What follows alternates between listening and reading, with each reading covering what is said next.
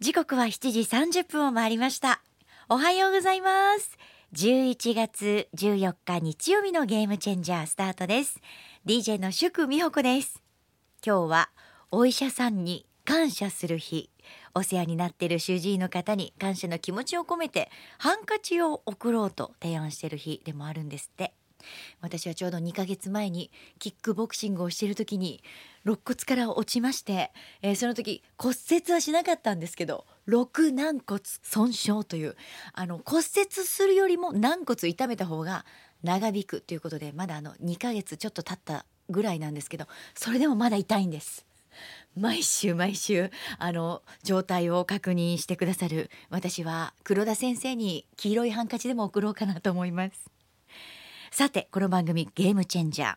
日本や関西大阪を代表する企業時代を変革する企業のトップやキーマンをお迎えして新たな時代に立ち向かうキーワードを伺っていく対談番組です。今日のお話を1週間の始まりの栄養にしてください。皆さんの新しい始まりのために第49回ゲームチェンジャー今週お迎えしたのは株式会社方向代表取締役社長の堀川明弘さんです。おはようございます。おはようございます。よろしくお願いします。元気ですね堀川さん。ありがとうございます。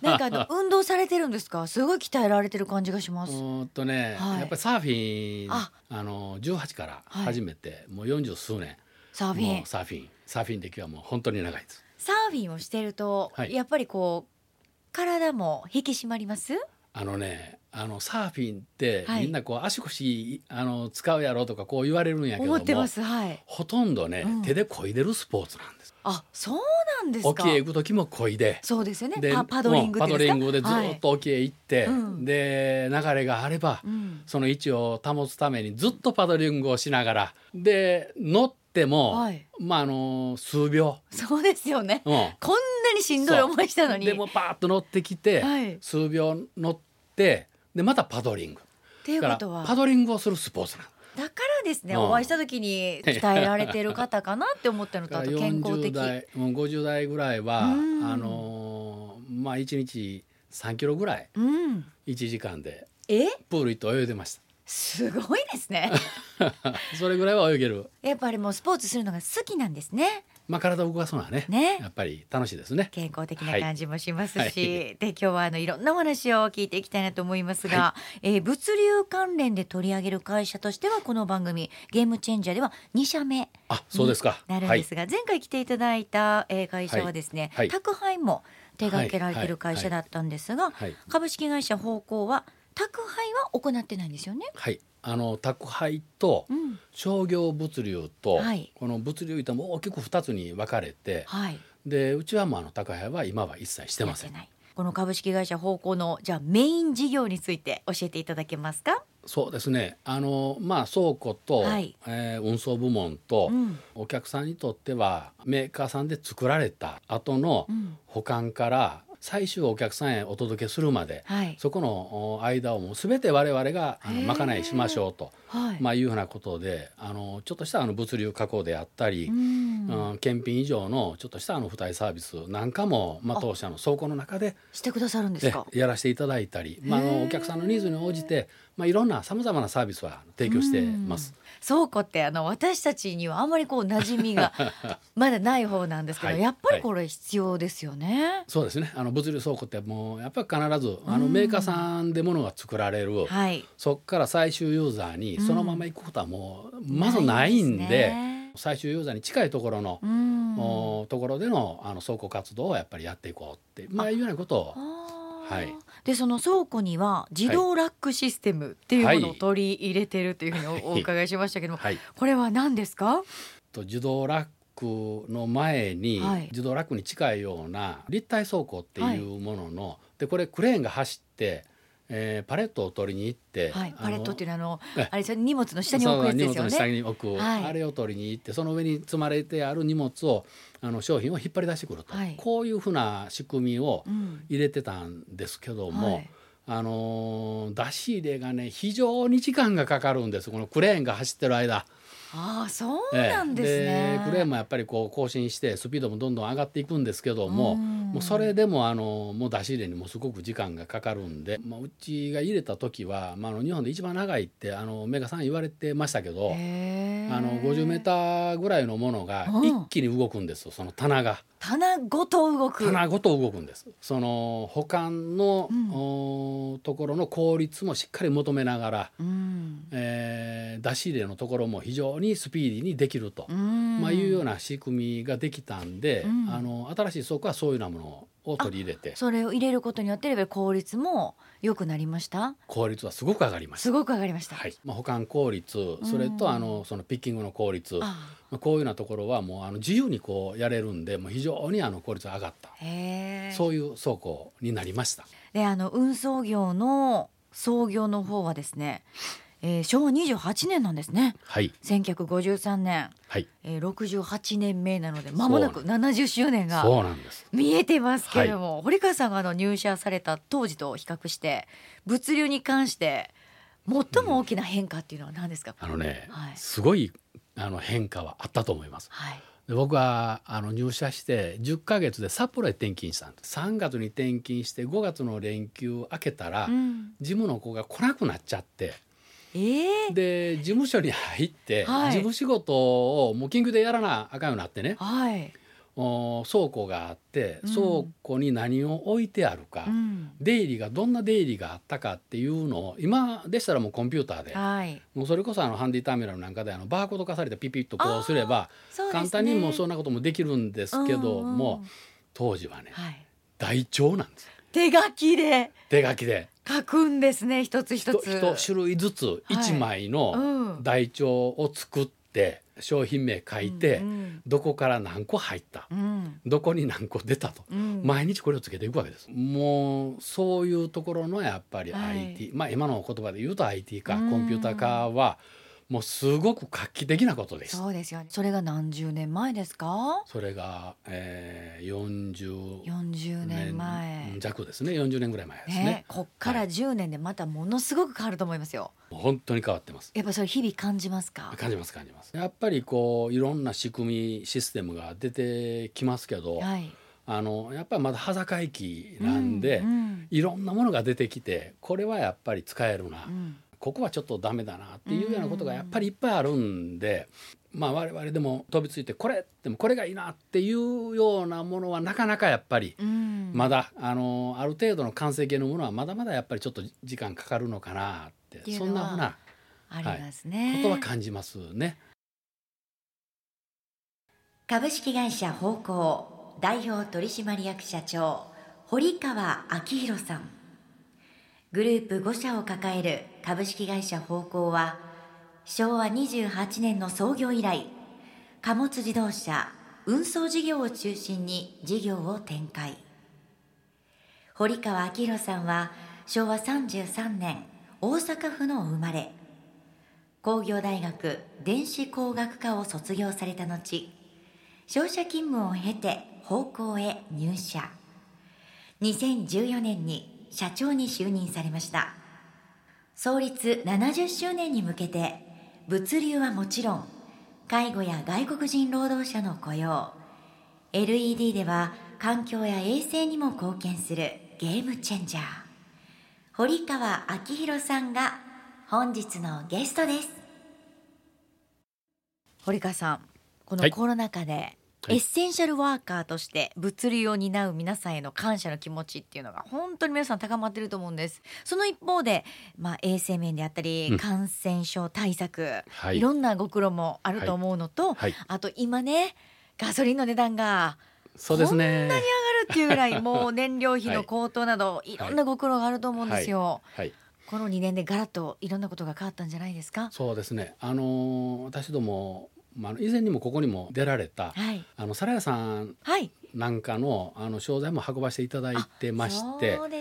でまああのコロナ対策用のアルコールであったり、うん、マスクであったり、医療用のあのガウン、うん、帽子であったり手袋であったり、はい、いろんなものもやっぱり一緒に運ばせていただいてますんで、うん、あのもう絶対にあのコロナのクラスターは出せないまあ、いうようなことでもうそのクラスター対策、まあ、社内でのやっぱ感染出さないようにっていうことでも徹底的にやりました。えー、関東の方で、はい、えー、去年の年末に1名だけ。あ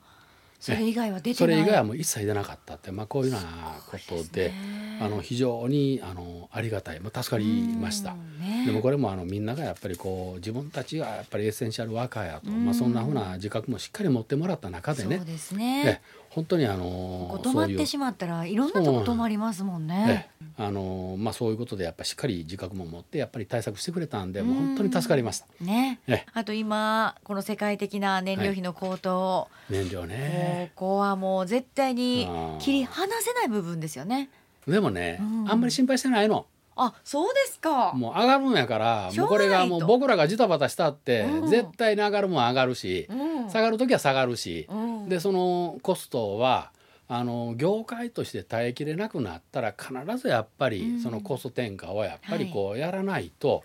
あの業界そのものがもう潰れてしまいますんで、うん、もうそういうような流れの中でやっぱりやってるんで我々もあのお客さんにお願いする部分はお願いして、理解してもらうところは理解してもらって、まあ、そういうようなところについては、うん、ダメやとはもうあの一切ダメとはあのやっぱり言われないんでですね、うんうん、あの燃料費が上がったから頭痛いもうどうしようどうしよう言うたってもしょうがないことですから,、だからそれはもうその中で、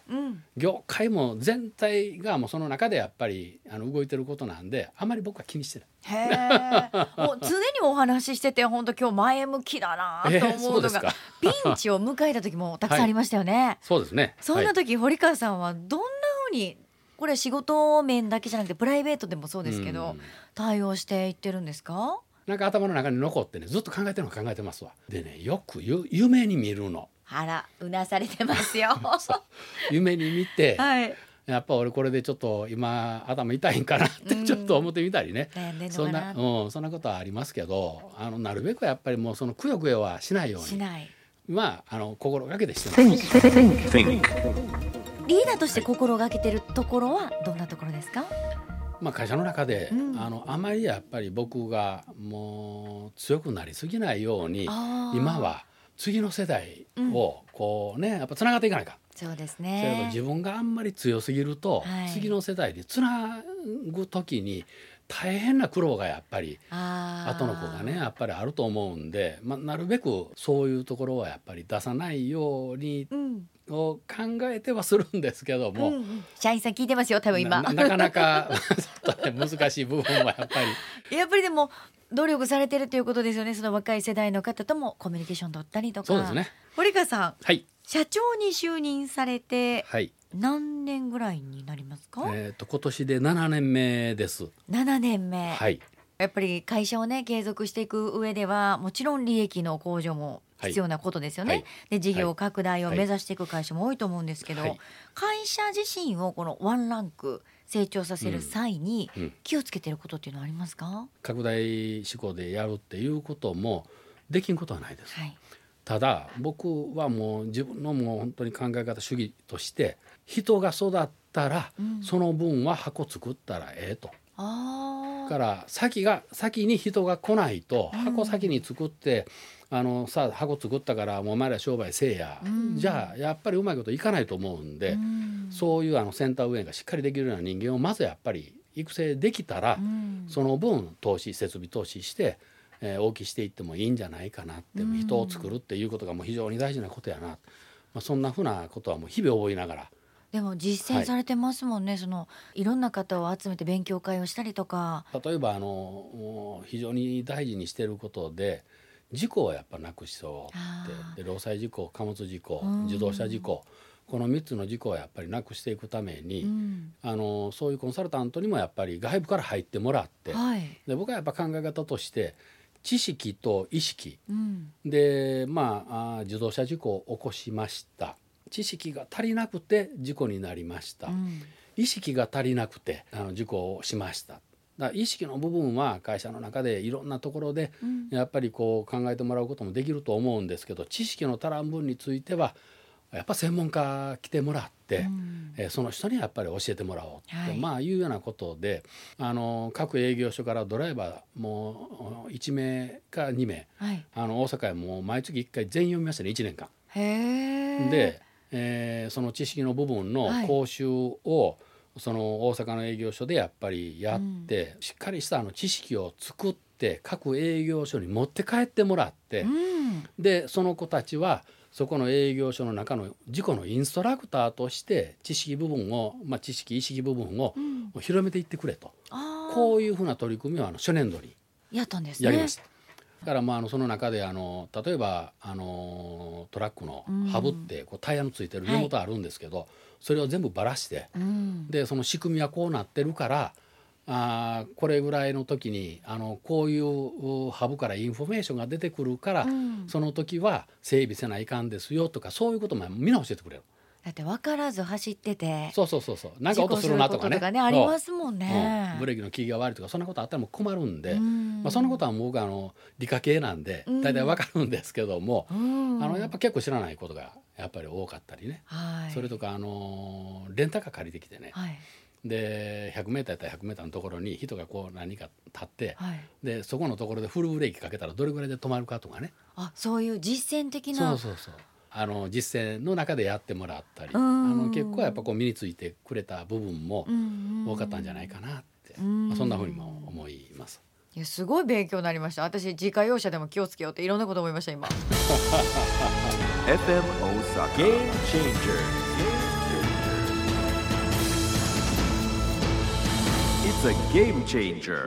少しプライベートなお話も、はい、堀川さん聞いていきたいなと思います、はい。はい、今の堀川さんを作ったまあ形作った大きな要素っていうのは何だと思いますか、うん、うん、お袋かな。どんなお母様だったんですか？もうねあの結構苦労したと思います。まあ僕産んでくれた時は、もう自分もやっぱり非常に体調悪くて。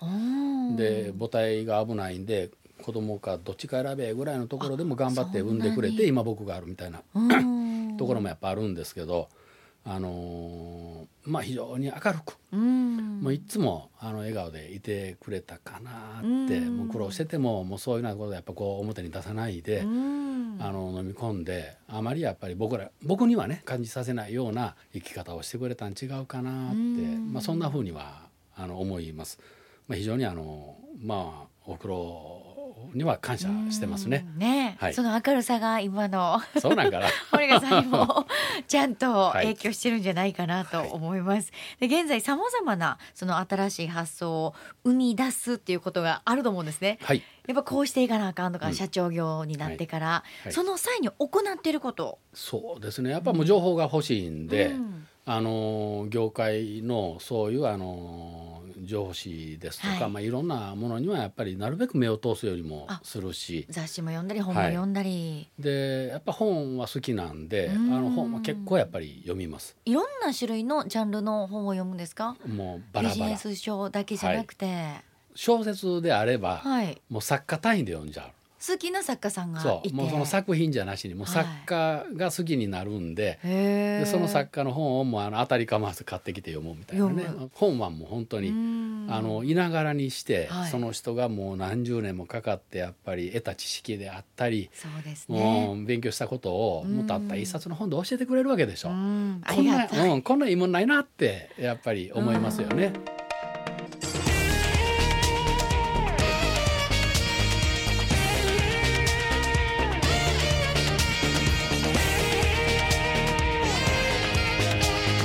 Never seen before.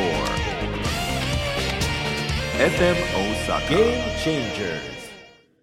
あの HK クリエーションという会社では、これあの天井用の LED の照明の開発をされてるんですよね。そうですね。あの、はい、水銀灯ってあるでしょ。はい。あれに代わるあの LED を作ろうっていうようなことで、うん、でちょうどあの東北の震災2011年のあの震災の時に、はい、電気はやっぱ節電せなあかんいうようなことで、うん、あの美濃もんたさんなんかが朝の番組であの LED の紹介したりとかそんなことはやっぱりやられててあの時代からやっぱりちょっとこうメジャーになってきたと思うんですけど、その23年ぐらい前からあの我々あの走行と運送と、はい、まあ、2つの大きな部門があるんではい、で倉庫部門についてはあの照明で使うエネルギーが大半なんでここをまあ消費電力下げることによって CO2 の削減、はい、排出の削減をやろうと、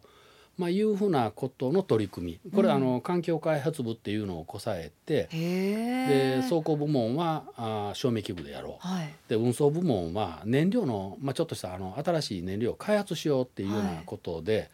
はい、あの水と軽油を混ぜて、うん、まあ、いろんなあの仕組みの中であの分離しないようにして、うん、で使うようなあの軽油でえー、水をやっぱり入れる分だけ CO2 削減できるよねってこういうふうな仕組みと、まあ、車の方についてはあの、まあ、いろんな業者さんとでうちはあのトラックで、はい、えー、実証試験やりますと、うん、まあ、いうようなことで1年間その燃料を使って、うん、えー、まあ、車走らせた時にエンジン動かした時に何か不具合が出ないか、うん、まあ、いうようなことで1年ぐらいのエンジン全部バラしバラバラにしましたね。そこまで。で、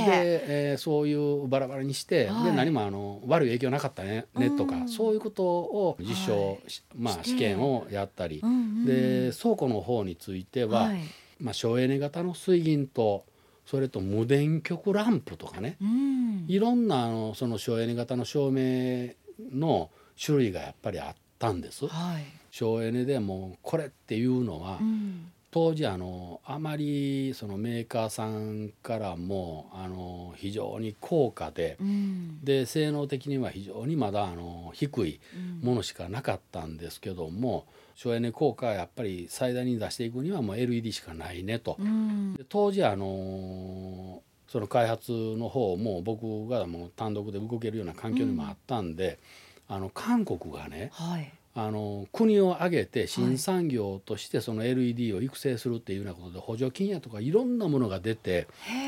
非常にあの LED ではその時代では早かったんです。進んでたんです、ね、進んでたんです、まあ、ちょっとあのいろんな人の縁もあって、うん、あの韓国のそういう企業を紹介してもらったりとかなんとか、まあ、単身でもだーっと韓国へまあ、行って実際に行って。でまああの我々やっぱり要求してるものあのこういう企画こういうなものをやっぱりこう作れるかっていうようなところから始まって、うん、で我々倉庫業として一番使いやすい LED の,、あの水銀灯に変わるタイプの LED、例えばもう工事は入れなくて、水銀灯を外してつけるだけでも点灯しますよ、あ家の電気変えるのと違いますからね。そうそうそう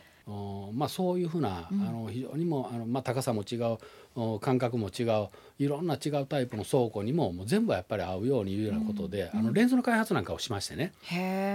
で15度ぐらいから、はい、120度ぐらいまでのレンズを何種類か用意して、はい、でそこであの光を広げたりしぼめたりしてあの光のエネルギーをコントロールしていこうと。こういうふうな企画で、あのまあ、そういうようなものを作って。でうちの倉庫全部入れます。で入れたらね、はい、どうでした？あの80何パーセントかの省エネもできるし、はい、非常にあの省エネ効果も高いし。思ったよりいいの作れたやないの。もう早くから SDGs に向けてもうこれはすごいなと。であのいいもんできたんでじゃあもうあの販売やろうかっていうようなことでれになったんですか？でそれからやっぱり売り出して。っていうようなことであの結構あの今も売れてるんじゃないですか？あの倉庫会社さんとか、あのまあ我々同業やとか、はい、あ工場さんであったりとかいろんなところでやっぱりちょっとごひいきにしていただいて。そうですよね。電気代がそれでかなりお得になるってことは、はい、24時間動いてる工場とかね、はい、そうなんです。ありがたいと思いますよ、ね、ちょっと名前は言えないんですけど、はいあのスーパー系のあるマーケットの配送センターなんかは24時間365日やっぱり稼働してるんでね、ずっとつけっぱなしなんですわ。そうですよ、ね、だから購入しても最初の半年ぐらいで電気代でもっと取っちゃうんですよね。へえ。でまあそんなにパワー出るんかと、付け替えてみたらあ分かるなったでと。あれ？1,000ワットの水銀灯に70ワット置き換えて、はい、なん明るなったでと、うん、こんなことでオチがあるんですけど、うん、その水銀灯10年以上変えてませんでしたと。1,000ワットの電気は食うんやけど、はい、光は1,000ワット分出てませんでしたと。こういうことで70ワットであんまり変われんなみたいなね。そうなりますよね。そんなことがあったりね。倉庫部門でのあのまあ、その当時 SDGs なんて言葉は一般的ではなかったんですけども、うんうん、CO2 の削減はそれでやっていこうっていうようなことで、うん、あの開発もした、はい、で販売も、まあ、販売もやっていこうっていうようなことで今やらせてもらったりとか。でもこれ照明以外にね、はい、その LED っていうのは地球に優しいっていうふうに言われてるじゃないですか。はい。いろんな可能性秘めてますよね。コロナの時代なんで、はい、そのまあ、紫外線で、うん、あのそのウイルスが死ぬと、うん、まあ、いうようなところでレンズをつけて、はい、で光をぐっと絞ったんです、うん、だその光のエネルギー強くなるんでウイルスのあのこう抗菌効果が、まあ、殺していく効果が非常に高まるというふうなことではい、でこのあのレンズについてもプラスチックじゃ紫外線でもすぐボロボロになっちゃうんですよね。だからあのシリコンの,、あのそういうレンズも出てきたんで、まあ、それを利用して、うん、あのコロナ対策用の紫外線作って FM 大阪 Game Changer.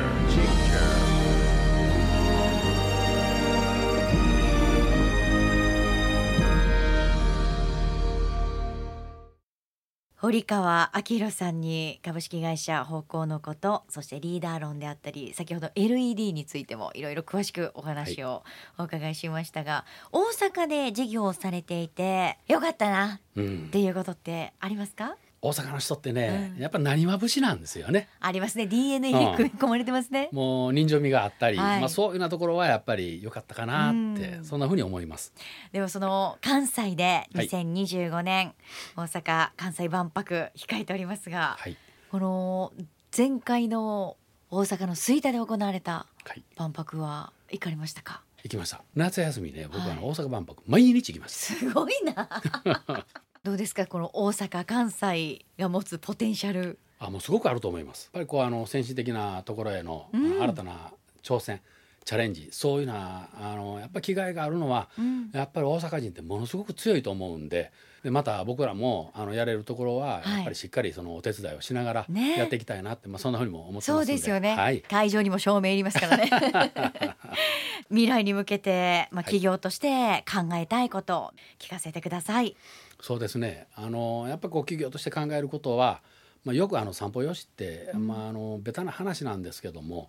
お客さん、うん、従業員、はい、会社みんながやっぱり良くならないと、絶対にダメやと思います。全部がやっぱり良くなるような、うん、そういうあの経営を目指してやっていきたいな、まあ、そんなふうに思います。じゃあ来週は社員さんについてまた働くということについても いろんなお話を聞かせてください、はい、では最後になりますがラジオをお聞きの皆さんに堀川さんが普段大切にしている言葉送るとしたらどんな言葉を送りますか？そうですね、えー、人事尽くしてもう天命を待つと、うん、はい。あとは持って生まれた運次第なるようになるやろうと。ありがとうございます。じゃあこの言葉をですねお守りにしたいという方 FM 大阪のメールフォームまたはチェンジアットマーク FM 大阪ドットネットの方にお送りください。来週もどうぞよろしくお願いいたします、はい、よろしくお願いします。ありがとうございました